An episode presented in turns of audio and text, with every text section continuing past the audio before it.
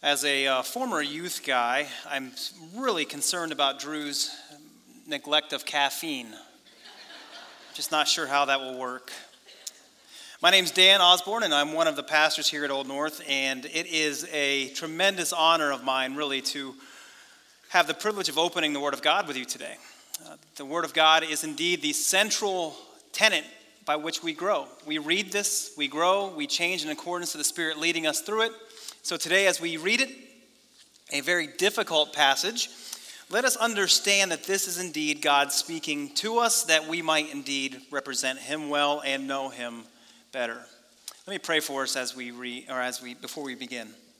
So, Father, I thank you for this word. Uh, thank you, Lord, for the reality that the Word of God is living and active. The reality that as we speak and read it and think on these things, that we are being transformed and so I would pray today that we would indeed be a people that is continuously transformed into your image, that we'd reflect you well to our community around us. But ultimately, Father, that as we are transformed, we fall more in love with you, that the gospel is constantly on our lips, that men and women in our lives might indeed call you Savior. So, Lord, as we read this passage, passage today, Lord, I pray that you would open our minds to the words and our hearts to the message. In your name we pray. Amen. So we are in Habakkuk. There is no shame in admitting that you have not read Habakkuk before. In fact, I'm going to have a raise a hand. No, I'm not going to do that. If, if you've never read Habakkuk before, you are in good company. If you need to use the table of contents to find it, feel free to do that. We are in Habakkuk today, chapter 2, looking at verses 6 through 20. We're continuing this series, and we got me today, and then next week, Pastor Nick will be back to wrap it up. But as we look at the book of Habakkuk, we see a nation of Israel that, or of Judah that is indeed in a place of crisis. What brought about the crisis for Judah? Well, there's sin. Sin always brings crisis, by the way, right? Sin always brings you to a point of self destruction. And that's kind of what we see here with Judah that there was a, a remnant within Judah that was indeed faithful to the call of God, but there was a mass in Judah who was indeed breaking the covenant that they had made with God. And so we have Habakkuk as the prophet going before God and asking God, How long will you put up with this? Are you not the God of the covenant? When will you make this right? You ever ask that of God? God, how long? How long will you let this go? When will you make this right?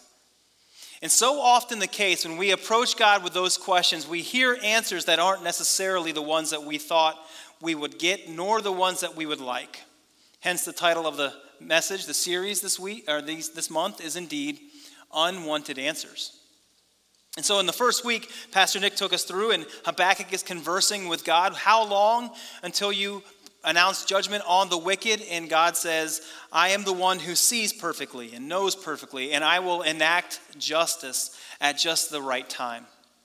And then last week, Pastor Kyle took us through chapter, the remaining part of chapter one and the beginning part of chapter two, and took us to a spot where, as we wait for God to be faithful in His commands, as we wait for God to enact His justice, we are then to be a faithful people living by faith in his perfect plan, even in those, mo- those moments when you cannot see what he's doing, which, by the way, is most of the moments. so we are to be a people of faith as we follow our God. Which then leads us to Habakkuk chapter 2, verses 6 through 20. Habakkuk chapter 2, verses 6 through 20, by overview, is God talking, telling Habakkuk, write down these things that I am telling you that you will remember them. Keep that in mind, friends. Write these things down so that you will remember them, because we are a forgetful people. Uh, unless we write things down to rehearse them, we will move past them. And so Habakkuk is told by God, write these things down that they might be central as you wait for my action. Because Habakkuk chapter 2, 6 through 20 is God telling Habakkuk, I will act, and here's why I'm going to act. Look with me now. Beginning in verse 6 of chapter 2, we'll read through these. We'll do a quick overview of it. We'll get to some specific application, and then we'll wrap up. But chapter 2, verse 6 Woe to the Chaldeans! Shall not all these take up their taunt against him with scoffing and riddles for him and say, Woe to him who heaps up what is not his own? For how long? And he loads himself with pledges. Will not your debtors suddenly arise, and those awake who will make you tremble? Then you will be spoil for them, because you have plundered many nations. All the remnant of the people shall plunder you. For the blood of man and violence to the earth, to cities and all who dwell in them. Verse 9 Woe to him who gets evil gain for his house, to set his nest on high, to be safe from the reach of harm. You have devised shame for your house by cutting off many peoples. You have forfeited your life. For the stone will cry out from the wall, and the beam from the woodwork respond. Verse 12 Woe to him who builds a town with blood and founds a city on iniquity. Behold, is it not from the Lord of hosts that people labor merely for fire, and nations weary themselves for nothing? For the earth will be filled with the knowledge of the glory of God, as the waters cover the sea. Verse 15 Woe to him who makes his neighbors drink. You pour out your wrath and make them drunk in order to gaze at their nakedness. You will have your fill of shame instead of glory. Drink yourself and show your uncircumcision. The cup in the Lord's right hand will come around to you, and utter shame will come upon your glory. The violence done to Lebanon will overwhelm you, as will the destruction of the beast that terrified them for the blood of man and violence to the earth, to cities and all who dwell in them. Verse 18 What profit is an idol when its maker has shaped it? A metal image, a teacher of lies. For its maker trusts in his own creation, and when he makes speechless idols, woe to him! Woe to him who says to a wooden thing, Awake, to a silent stone, Arise. Can this teach? Behold, it is overlaid with gold and silver, and there is no breath at all in it. But the Lord is in his holy temple. Let the earth keep silence before him. You'll notice that there's five words that are repeated over and over again in that section we just read. They're called the five woes. The five woes of Habakkuk 2. And those five woes give us the grounds by which God is indeed going to express judgment against the nation of Babylon. These five woes are the reasons that God says, I will indeed judge you. They are the evidences of wickedness. They are the evidence of a wicked heart. So, by quick overview, we're going to fly through these five woes real quickly. So, keep up. Here we go. Verse 6 Woe to him who heaps up what is not his own. Babylon had a, a, conquest mentality, right? They were a nation that entered into other nations and took over the land with a violent approach. They took what was not theirs and made it theirs. But they also went a step further. Not only did they take what wasn't theirs, they put the people who were in the land in some sort of indentured enslavement. They would loan them things, but at a high interest rate, ultimately to the point where they could not pay and put themselves in some sort of enslavement to pay off a debt they could never could pay. So Babylon entered into these nations with an idea of conquest, of taking, of destroying. And then the second woe woe to him who gets evil gain for his house to set his nest on high. This nation of Babylon ruled over other nations quite literally. They had cities that were high and cities that were strong and fortified. They built these things in such locations and with such materials so that they would be strong and so they could rest in their own strength. Notice the location that is used here in, in Habakkuk. They set themselves a nest on high. So that other nations would have to look up, right? And see the supremacy of Babylon. There was a sense where they trusted in themselves. And the woe felt is that even though they felt secure, the very materials that they used to build their fortresses would speak out judgment against them. The next woe Woe to him who builds a town with blood and founds its city on iniquity. This nation, Babylon, was rooted in bloodshed as they violently took over other nations and they based it off of their wickedness. They based the growth of their kingdom off of wickedness. Babylon's cruelty, Babylon's sinful pursuits, and its celebration of its wickedness. It wasn't just being wicked, it was celebrating the wickedness upon which they based everything off of. That set them in firm opposition to God. But I want to pause here. Verses 13 and 14 is kind of an interlude here. It's kind of a pause moment where God says, let's pause for a second, write this down regarding what it is, uh, what my hand in this is. And so he says in verse 13, Behold, is it not from the Lord of hosts that peoples labor merely for fire and nations weary themselves for nothing? It's interesting because what God is saying is, I am the one who frustrates the plans of these wicked nations. I am the one who causes them, even as they conquer, to not be satisfied in their conquering. They labor merely for fire Things will burn up. They will not be frust- they will not be content. They weary themselves for nothing at the end.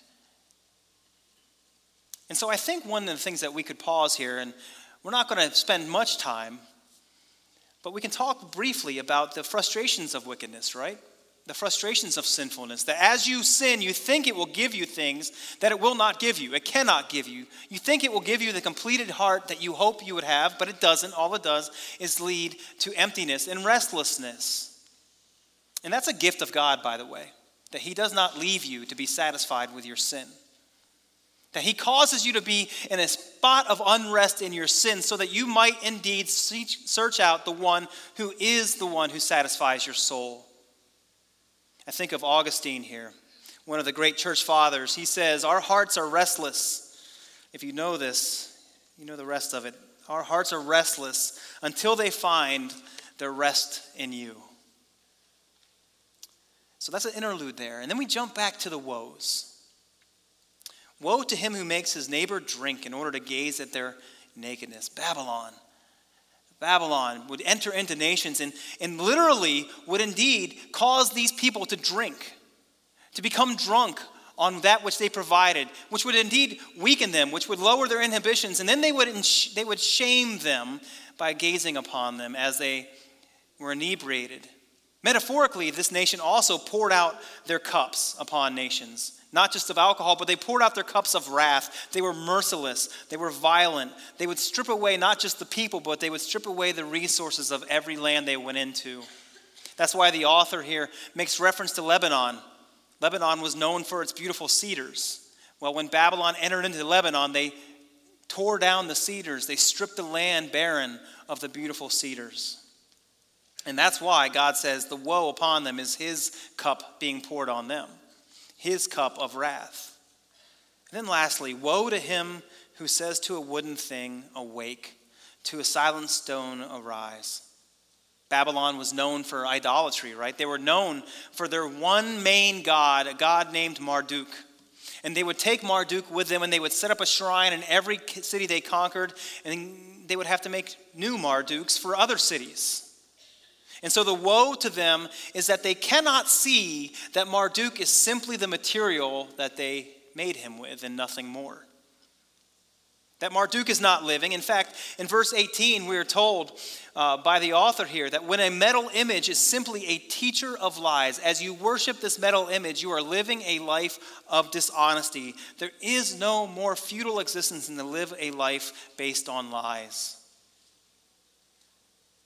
which then wraps up this whole segment with verse 20, where God contrasts his reality versus the reality of an idol. The contrast is really striking because here we have an idol that is not living, but we think is living. But then we have God, the king, sitting on a throne in his holy temple, and the only response among humanity is to be silent at the holy God in his holy temple. And God tells Habakkuk that not only will Judah and Babylon be silent before him, but all of the earth will be silent upon, in front of him on the day of his judgment, on the day of his holy judgment. And the contrast, don't miss this, is really intriguing. As humanity in the verses previous clamors for their idols to speak, they want their idols to speak, but the idols are silent.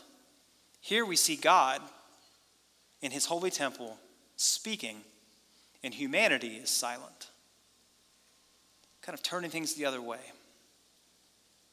God is speaking in this passage, chapter 2, verses 6 through 20. And what is it that God is speaking? What is it that he wants Habakkuk to gain from this letter that he's telling him to write down?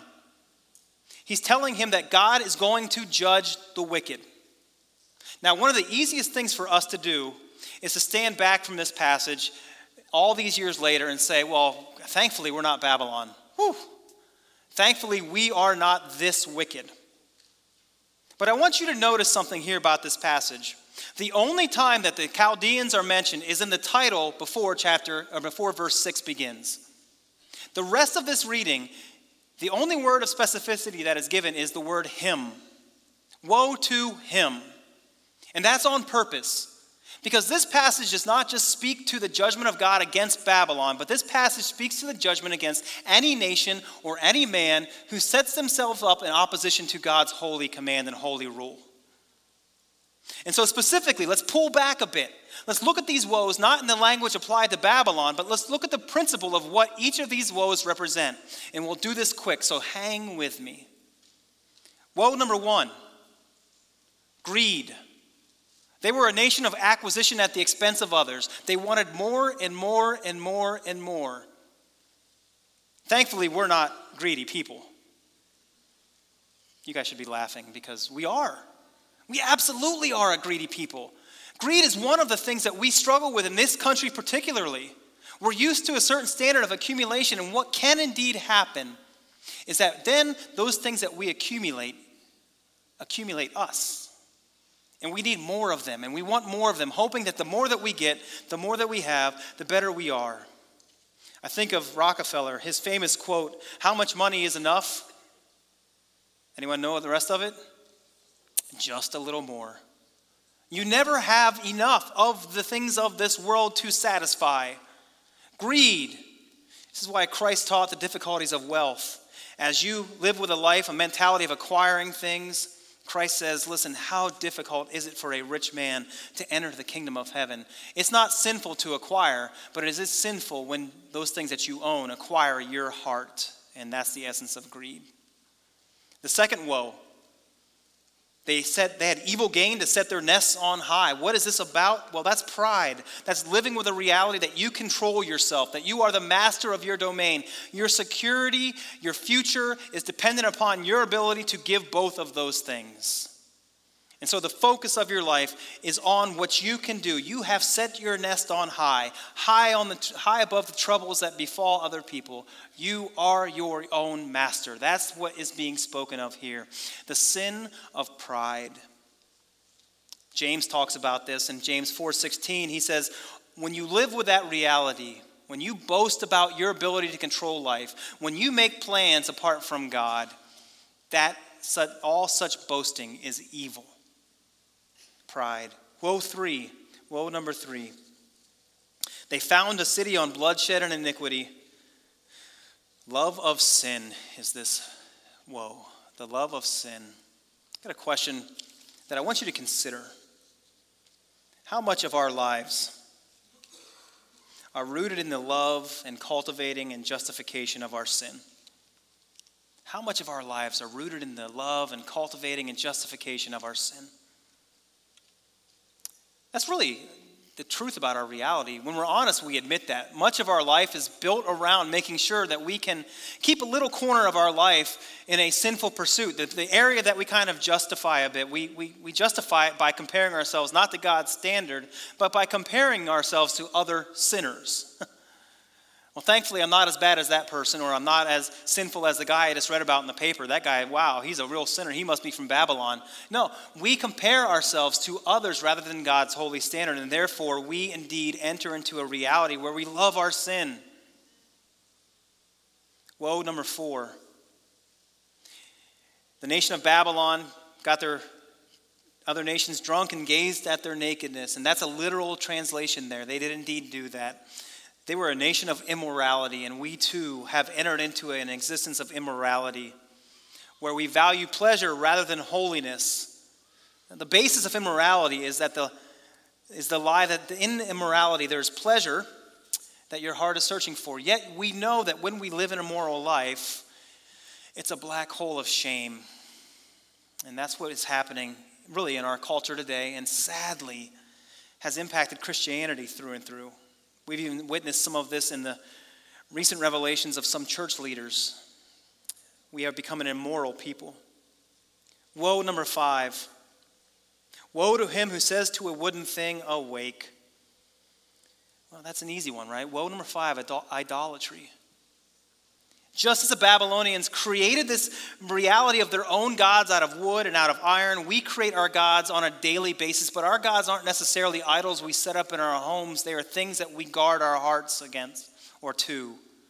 We surrender to them on a daily basis. That might be your job, it might be finances, it might be your family, it might be something that in and of itself isn't evil, but the way in which you engage it has set it above God's rule in your life, and thereby you have become an idolater. So when we take it this way, when we look at it with these five points, we see that it is entirely possible for us to be on a level playing field with Babylon with regards to our wickedness. And as Babylon did, we are setting ourselves up in oppositions to God's kingdom in that same way. And as we set ourselves up in opposition to God's kingdom, like Babylon did, then these woes that God utters against Babylon, guess who else he utters them against? You and I, when we are in our sinful state. Paul talks about this, by the way, in Romans chapter 2, verse 5. In Romans chapter 2, verse 5, Paul says, Because of our hard and impenitent heart, we are storing up wrath for ourselves on the day of God's judgment. On the day when God's righteous judgment will be revealed. Romans 2, verse 5.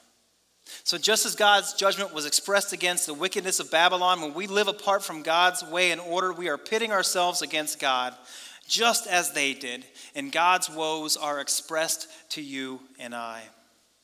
Woe to us today in this room at Old North Church who live in opposition to the Almighty and Holy God. Woe to us. For we are living in the judgment of the holy God. And Hebrews 10:31 tells us it is indeed a terrible, terrible thing to fall into the hands of the living God. We don't talk about God's judgment that often, do we? Specifically from the pulpit, we don't.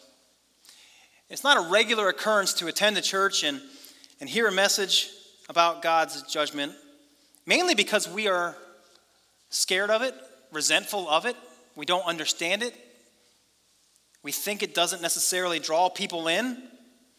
And so, what we have sadly done in the church is that we have made the judgment of God a disposable topic. We've disposed of it. We've made God a God of love, which He is, to the expense of His judgment, though, to where we've, we've created a God really in our own image.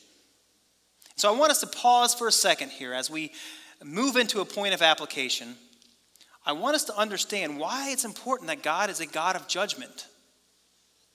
Why is He a God of judgment? And why is His love determined on His judgment? It's a really gigantic question. I'm just going to touch on one point with it right now, though, and that point is this God's love and his judgment are connected. You cannot separate the two of them. God's love and his judgment are connected. You cannot separate them. Here's what I mean. So many of us think that God's love and God's judgment are two separate and independent realities, that they may even be opposed to each other. Well, in all reality, God's judgment and his love are connected at the cross, right? At the cross of Jesus Christ, you have the hatred of God as he spends his wrath, his judgment on the sin of humanity. God is not having a temper tantrum that day. He's not upset. His judgment is spent on the sin of humanity. Those wages that we have earned in our sin, God is now judging. But why is he judging? because of his immense love for his holiness and his glory as he redeems the sinful being. His love and his judgment intersect at the cross. And the second that we remove judgment from who God is, the love of God becomes hollow and impersonal. The love of God becomes weak. The love isn't even truly of God. God must indeed be a God of judgment, a God of wrath, and a God of love. Peter Jensen has this to say about the wrath and the judgment of God. The wrath of God is as real as your sin. The only thing which can satisfy the wrath of God is a satisfaction paid for your sin, provided by God Himself. Jesus has done this by dying for you on the cross, saving you from the wrath to come. Whether we like it or not, that is the heart of the gospel. Turn the wrath of God into something else or ignore it, and you will not have Christianity, but some other religious look-alike. Friends, the wrath, the judgment of God is central to the gospel. Is central to the gospel. For out of the wrath and judgment of God comes the love of God as he redeems the sinful soul. So back to Habakkuk. God presents himself in verses 6 through 20 as a God of judgment, a God who will indeed judge wickedness. And one of the things that we need to ask ourselves here as we read Scripture, any Scripture, by the way, is what characteristic of God is he revealing to us, and why is he revealing that characteristic to us? Because that is what Scripture is. It is God revealing his character to us that we might indeed worship and be transformed by it. So, in this passage, God is presenting himself, his characteristic of judgment to Habakkuk. And what is it that he's hoping Habakkuk would receive by presenting himself in such? He's hoping Habakkuk will then receive hope. Hoping that God's judgment will come. There is hope in God's judgment. And that is a reality for us today. And this is the application of this passage. For the child of God, there is hope in the judgment of God. I'm going to say it again because it might be counterintuitive. For the child of God, there is hope in the judgment of God. And there are two levels of judgment, of hope, that we can experience when considering God's judgment. The first is this the revealed and finalized judgment of God.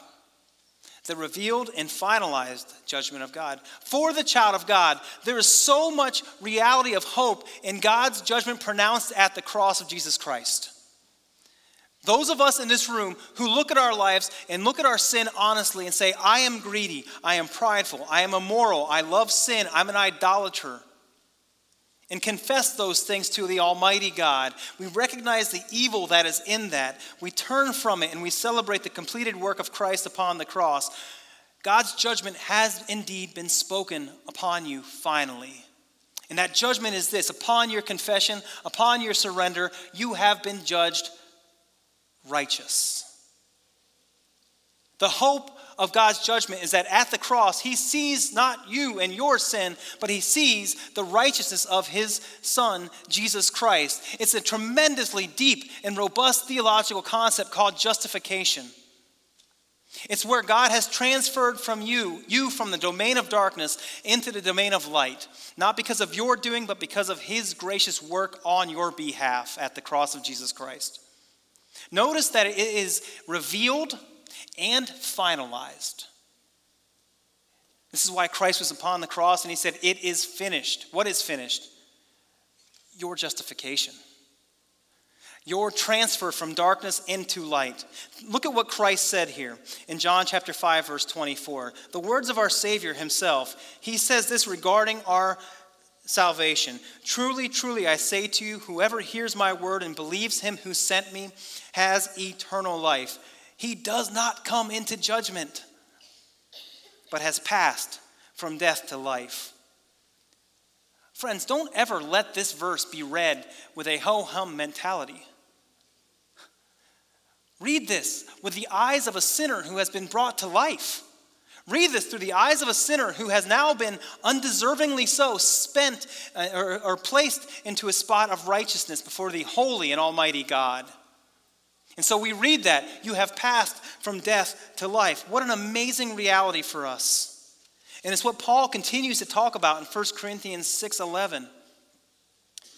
Do you not know that the wicked will not inherit the kingdom of God? Don't be deceived. Neither the sexually immoral, the idolaters, nor adulterers, nor men who practice homosexuality, nor thieves, nor the greedy, nor drunkards, nor revilers, nor swindlers will inherit the kingdom of God. Best line in all of Scripture right here. And such were some of you. Were some of you. But you were washed, you were sanctified, you were justified in the name of the Lord Jesus Christ and by the Spirit of God. Friends, listen to me. For the child of God, the hope of God's judgment is that He has looked upon you in your surrender and said, You are righteous. Through and through, completely and totally.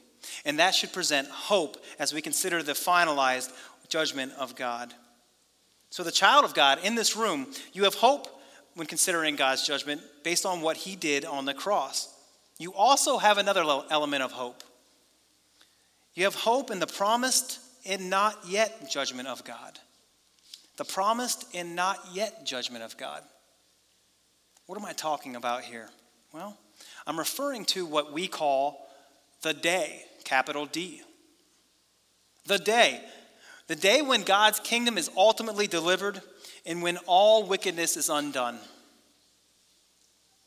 So, before church began, before this service began, some of you were in here early, and you know what happens on the screen, right? What, there's, there's a countdown. And first service, I was sitting here and was waiting for service to begin, watching the countdown, and I kept thinking as seconds ticked by, well, we're one second closer to the day. Yay, right? There's a reality that the day is going to happen. There's a reality that as you live, as you breathe, as you exist, you are growing closer and closer to the day when God's kingdom will be ultimately finalized upon this place. His judgment will indeed be given to all humanity. This day is a day of joy beyond anything you can imagine, but it's also a day of terror. A day of terror for those in this room, in this community, who are not a child of God. This day is a very real day. It's a certain and sure day because God is a God who keeps his word. He is a God who is a promise keeper. He is faithful and true. So what he says will indeed take place. This day will indeed take place. And let's look at what this day is in Revelation chapter 20, verses 11 through 15. John the Revelator there says, Then I saw a great white throne and him who was seated on it, and from his presence earth and sky fled away, and no place was found for them. And I saw the dead, great and small, standing before the throne. And books were opened. Then another book was opened, which was the book of life. And the dead were judged by what was written in the books, according to what they had done. And the sea gave up the dead who were in it. Death and Hades gave up the dead who were in them. And they were judged, each one of them, according to what they had done. Then death and Hades were thrown into the lake of fire. This is the second death, the lake of fire. And if anyone's name was not found written in the book of life, he was thrown into the fire. There should be a sense of somberness as we read this. Some of us in this room probably have like a little upset stomach right now. Number one, this is a reality that our minds can't comprehend when things are finally said and done and we maybe might consider ourselves to be in one of these two categories. For there's only two people presented here in this passage of Re- Revelation. There's only two categories of people those whose name was written in the book of life, those who have indeed been justified by the work of Jesus Christ, and those who stood in willful opposition against him. That's it. Those are the two categories of people on that day. For the former, those who are surrendered to Christ and justified by his work on our behalf, this day is a day of hope realized. It's a day where your Savior and your Creator looks upon you and says, Well done, enter into rest. And for the other, those of us in this room who have not surrendered to Christ, this is a day where you will experience the full wrath of God as you stood in opposition to Him your whole life. The wages of your sin will be felt in that moment. How is this hope realized for those who are a child of God? What will that hope look like? John the Revelator keeps going in Revelation 21 verses 3 through 4 to paint a picture for those who are a child of God what this looks like. And John said, I heard a loud voice from the throne saying, Behold, the dwelling place of God is with man. And he will dwell with them, and they will be his people. And God himself will be with them as their God. Here's what God does for his children He will wipe away every tear from their eyes, and death shall be no more. Neither shall there be mourning, nor crying, nor pain any more, for the former things have passed away. What is the hope we have as a child of God? The former things have passed away. And God, your creator, this struck me this week when I was reading it. God, the creator, God Himself, will be our God, and who is it that will wipe the tears from our eyes? God Himself.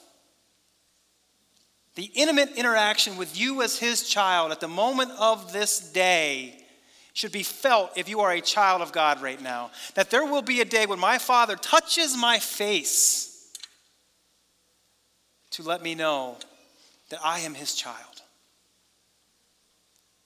And that should bring tremendous hope to us as we think on that day when we are a child of God.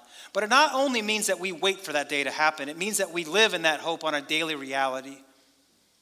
Here's what hoping for the day looks like on a day by day basis. This is where we get application out of. It means this it means that we need not fear the wickedness that is in our world. We look at the world and we're, we're concerned about the state of the world, aren't we? We're concerned about the wickedness in this world and whether or not it might indeed overwhelm us. Friends, because of the judgment of God, as we've read in Habakkuk and his promises to Habakkuk and throughout the rest of Scripture, we can rest knowing that there will be a day when God makes everything right. Therefore, we can rest, rest in that, that he will, experience, he will give us victory on that day over wickedness. If you're anxious about the state of wickedness, recite to yourself the reality that God will indeed have that day. It also means that we, as children of God, now have the freedom to forgive as we walk on this earth. If God is going to make things right, then we do not fight, need to fight to make them right right now. We do not need to fight the wicked. We do not need to be on a crusade to fight the wicked. We should oppose the wrong for sure, but our life is not meant to be spent in vengeance, as we're told in Romans chapter 12, verse 19. I think a really clear example of this was experienced the world over, by the way, in January 8th of 1956. On January 8th, 1956, it was a tremendous day of anticipation for five missionaries in Ecuador Jim Elliot, Pete Fleming, Roger Youderian, Nate Saint, Ed McCully. These five missionaries had been trying to connect with a cannibalistic tribe there called the Auca Indians.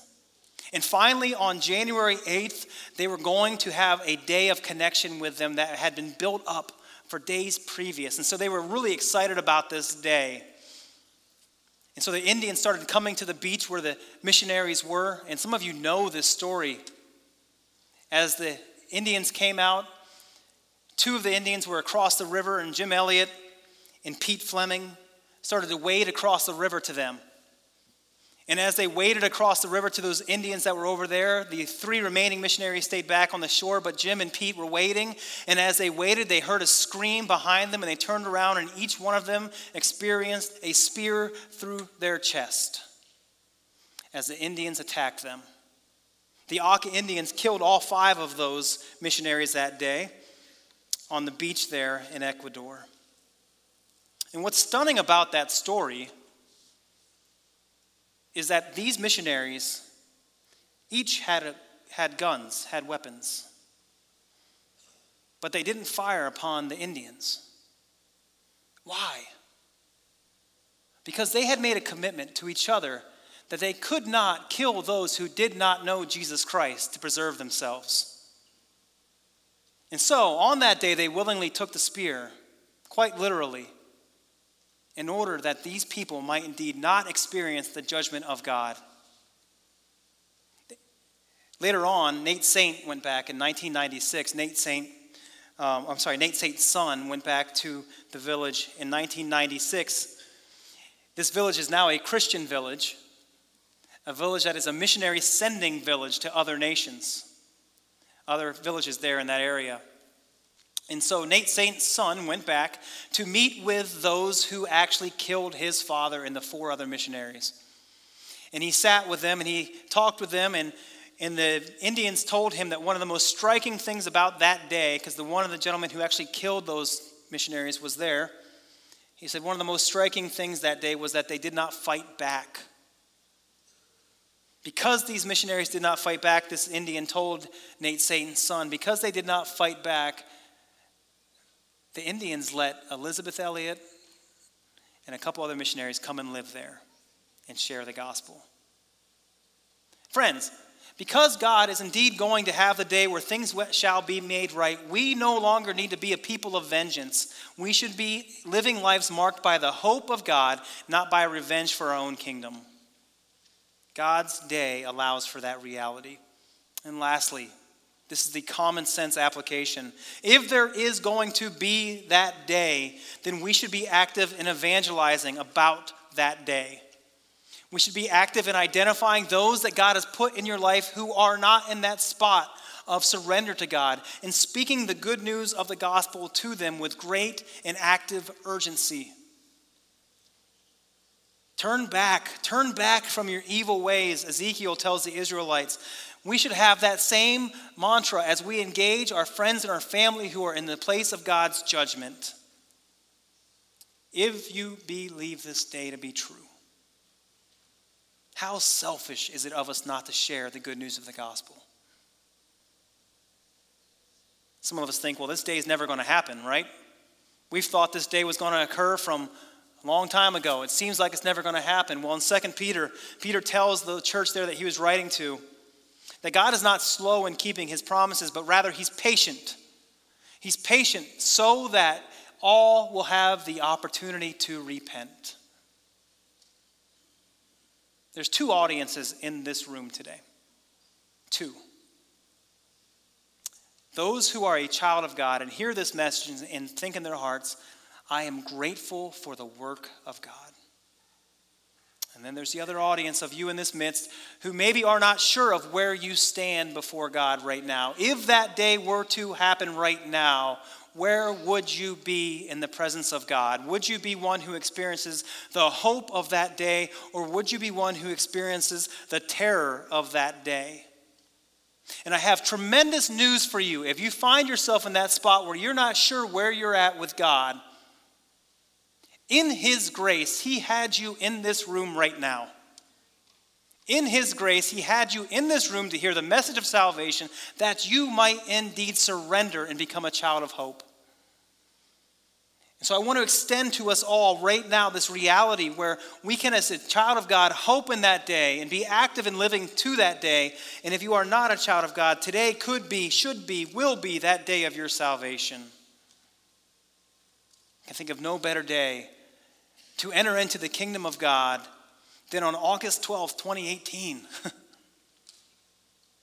May today be that day for you.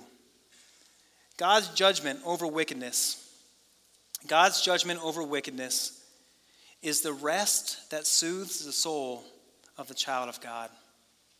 And for the child of God, there is tremendous hope in that realized and promised judgment of Christ, of God upon Christ on the cross. It is finished, it is completed. You are a child of God. If you are not a child of God, if you are concerned about your spot with God, your salvation, today could be, should be the day of your salvation. Let us live with anticipation right? Let us live with joy, but let us live with surrender. Let us pray. So, Father, thank you for this time in your word. I pray specifically for those in this room who might feel the tug of your spirit in their heart. And I pray, Lord, that you would grant them the boldness to surrender. I pray that you would grant them the boldness to speak your name in surrender. I pray for those of us in this room who are, who are children of God that you would create within us a joy, a celebratory feeling and emotion in response to your great work on our behalf. That our lives would be marked not with revenge or vengeance, but would be marked with forgiveness, would be marked with life, would be marked with the gospel. So, Lord, thank you for Habakkuk, this amazing illustration of your judgment on wickedness and what it means for your people. Lord, as we close out, I pray that you would fill this room with your praise. May we sing loud as we celebrate our need for you and your provision for our need. For we pray these things in the name of our Savior, Jesus Christ. Amen.